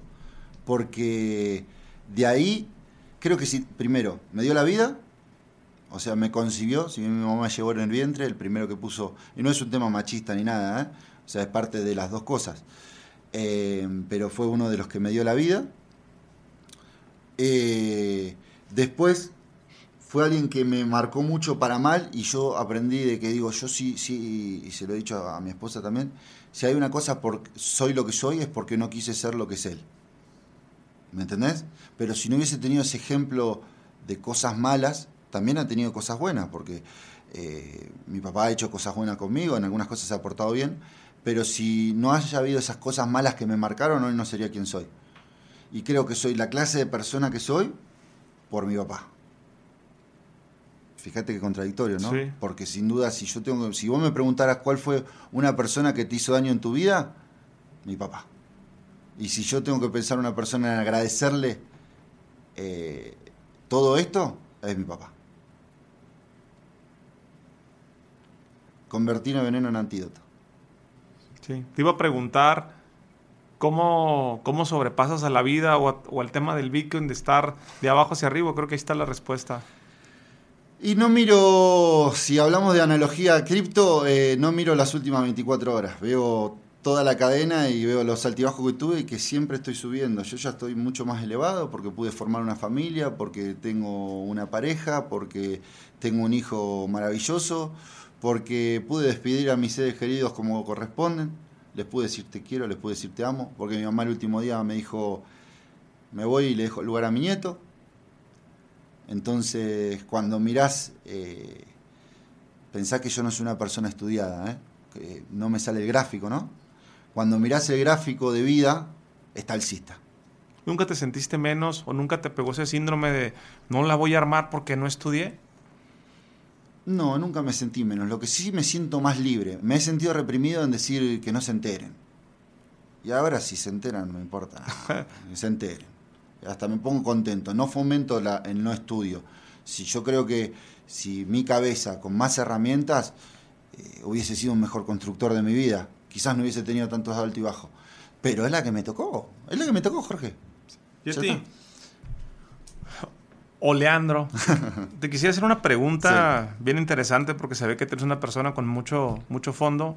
A mí me, me emociona mucho mm. el podcast Mm. Y aunque es una sinergia, uno más uno igual a tres, mm. contigo, conmigo, con la audiencia, ha crecido mucho el proyecto. A, a, mí me da mucho sentimiento el pensar que mis hijas, a través del podcast que esto se va a quedar, sepan cómo vivo la vida, cómo pienso, cómo... Tú has estado en contacto con la muerte, sabes que no mm. tenemos pues, la vida comprada, el día de mañana se cae el avión y, y, tú no ves a tus hijos. Tú tienes un hijo. Sí. Eh, si tú pudieses decirle en un hijo, a tu hijo en un minuto, cómo debería vivir la vida porque no vas a estar con él, ¿qué le dirías? Todo lo que has formado, todo lo que hemos platicado, todo este pastel, ¿qué le transmitirías? ¿Cómo se vive la vida?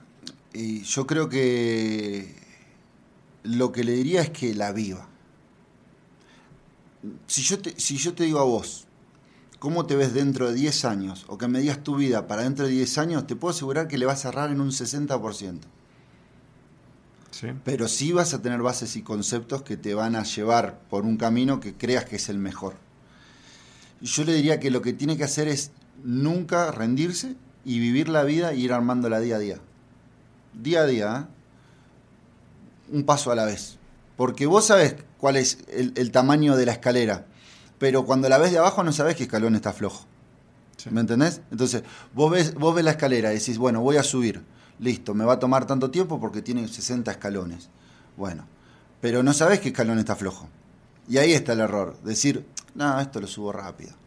Y capaz que te caíste de la escalera por confiarte. Que no se confíe, que sepa que la vida hay que lucharla, que vienen tiempos muy duros, porque vienen tiempos muy duros, si no hablo económicamente, al, quizás le toque una época de guerras, una época de, de hambrunas, o vienen tiempos difíciles, como ojalá que no, pero a veces es mejor prepararse para lo malo y que si viene lo bueno lo recibimos. Pero si viene lo malo ya estás preparado. y no es negativista, ¿eh? es realista. O sea, saber que la vida tiene momentos difíciles y que hay que saberlo vivir. Pero que son parte de la vida. Sí. Yeti, hay una analogía de una pregunta que me gusta hacer a mí, Mm. que para terminar, si tú tuvieses la oportunidad de tener una cena con una persona viva o muerta, quien sea, solamente puede ser una persona, ¿con quién te gustaría cenar y qué le preguntarías?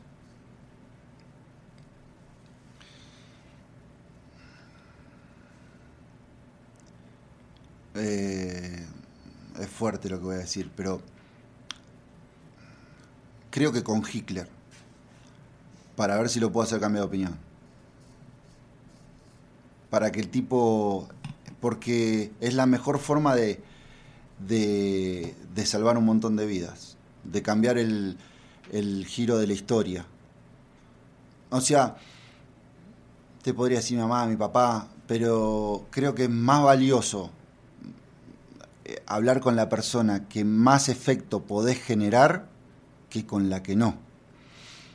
Y obviamente ahí tendría que ser como que él esté enterado que yo tengo que hablar con él, ¿no? Porque Sí. si no quizás no llegaría.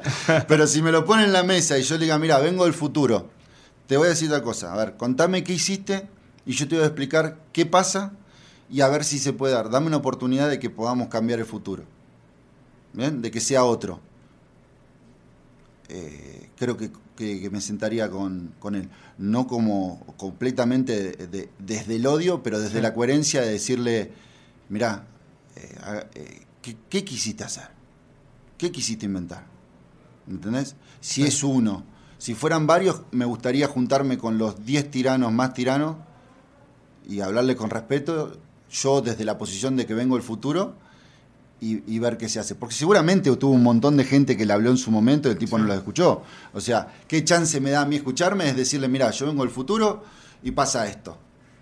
¿Bien? Y por Pero- ahí no es. y, y por ahí no es. Y por ahí no es. Y, o, o algo que, que- que realmente mi, mi charla no sea algo egoísta, de que diga, no, quiero abrazar por última vez a mi abuelo. Yo a mi abuelo le di todos los abrazos que pude. Yo a mi mamá le di todos los abrazos que pude. Eh, a mi hijo le estoy dando todos los abrazos que pude, o que pueda. Y el día que yo parta, eh, en un orden natural, porque espero que la vida me dé el mejor regalo de, morir en orden natural, como vengo haciendo, porque murió mi abuelo, murió mi madre, moriré yo y que muera mi hijo. Eh, ya está. Me gustaría juntarme con un tipo que, haga- que sea, que sea perdón dicho, que sea significante mi juntada. Tienes un gran corazón. Para muestra tu respuesta. Yeti, eh, algo que no te haya preguntado, que te hubiera gustado hablar, al- algo, algún mensaje para cerrar. No, creo que sos un buen entrevistador y que he hablado, he hablado de todo. Me gustaría que la gente se tome el tiempo de poder escuchar todo esto. Porque a veces ponemos etiquetas Sí. y es como que, ah, no, este es un artista, que es un loco, o este es tal cosa. Y a veces le tenemos que dedicar un poquito, un poco, de, un poco más de tiempo a las personas. Y ver, y no poner etiquetas. Eso es algo con lo que lucho. No poner etiquetas. ¿Qué soy yo? ¿Qué soy yo para vos? Qué buena pregunta te hice. Es una gran pregunta. Eres un gran ser humano. Hoy, hoy, Bien. hoy por lo que, por Bien. lo que escucho, por, por esta empatía que tengo en esta Sí. entrevista es, es- A mí me lo dijeron tres personas. Tú tienes que entrevistarlo. Pero yo te veía, cuando yo te conocí, el Yeti Claro, híbrido y claro. caminando y, grabando y con la cocina. Yo, yo te conocí grabando con Robert Grill y con Chema. en- Claro, en- el año en la- pasado. En la casa Sí. de Fox. Sí. Este, y pues era mucha energía y jajaja, entonces no, jamás me hubiera imaginado esta historia detrás. O sea, es Claro. de las mejores historias que he escuchado. Lo, has, has tenido varias vidas en una sola y tienes 36 años. A veces me 37. dicen eso, ¿viste? Como que tuve varias vidas en una sola. Pero ¿Tienes- todos somos luchadores. Vos debes tener la tuya también. Yo tengo Otro día te, te entrevisto yo a vos. A la, a la otra Todo- todos somos luchadores. Todo, a ver, si estamos en esta vida porque estamos luchando. Yo creo que las personas que han tenido una muy buena vida, que no, le, no han tenido problemas, terminan hasta, hasta quitándosela. Sí. Creo que cada problema te hace valorar más la vida. Hay cosas que son muy complejas que gracias a Dios a mí no me han pasado, como pérdidas mucho más importantes. Sé que has tenido un, un podcast con, con una chica que perdió a sus hijos. Sí. Dios no quiera que me pase algo así. Pero sí, tal cual. Toco madera, ¿se dice acá? ¿Se dice toco madera? Toco madera. Sí. Eh, no tengo respuesta para esas cosas. Yo te puedo hablar de mi vida, pero también empatizo y darme cuenta que algo así no sé cómo lo podría manejar.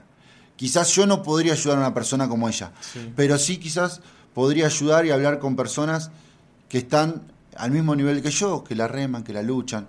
No soy un necio, no voy a querer ir a esa persona y decirle, no, vos tenés que hacer tal cosa, porque considero que está más, e, más elevada incluso espiritualmente. Si después de eso pudo hacer todo lo que hizo y vi su podcast también.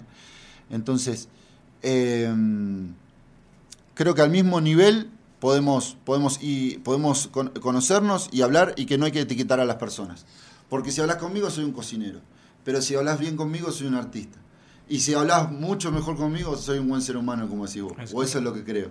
Pues no le pongamos etiquetas. No le pongamos etiquetas a la persona. Te agradezco mucho tu tiempo. No, gracias a vos, Jorge. Una, una gran entrevista, la disfruté mucho. Eh, me llevo muchos aprendizajes. Quien no te conozca en México, tu comunidad, tienes una comunidad enorme en Argentina, también te sigue mucha gente en México. ¿Cómo apareces en tus redes sociales? Como Bruta Cocina, en todas las redes sociales, eh, Facebook, eh, YouTube, Instagram, Bruta Cocina. me conocen como el Yeti, pero mis, mis, redes son Bruta Cocina. Y los que le interesa un poquito el mundo del arte, Leandro Granato. Pues ya saben, vayan a saludarlo en mi parte y nos vemos en el siguiente episodio. Muchas gracias. Híbrido. Si te gustó el episodio, compártelo con alguien más.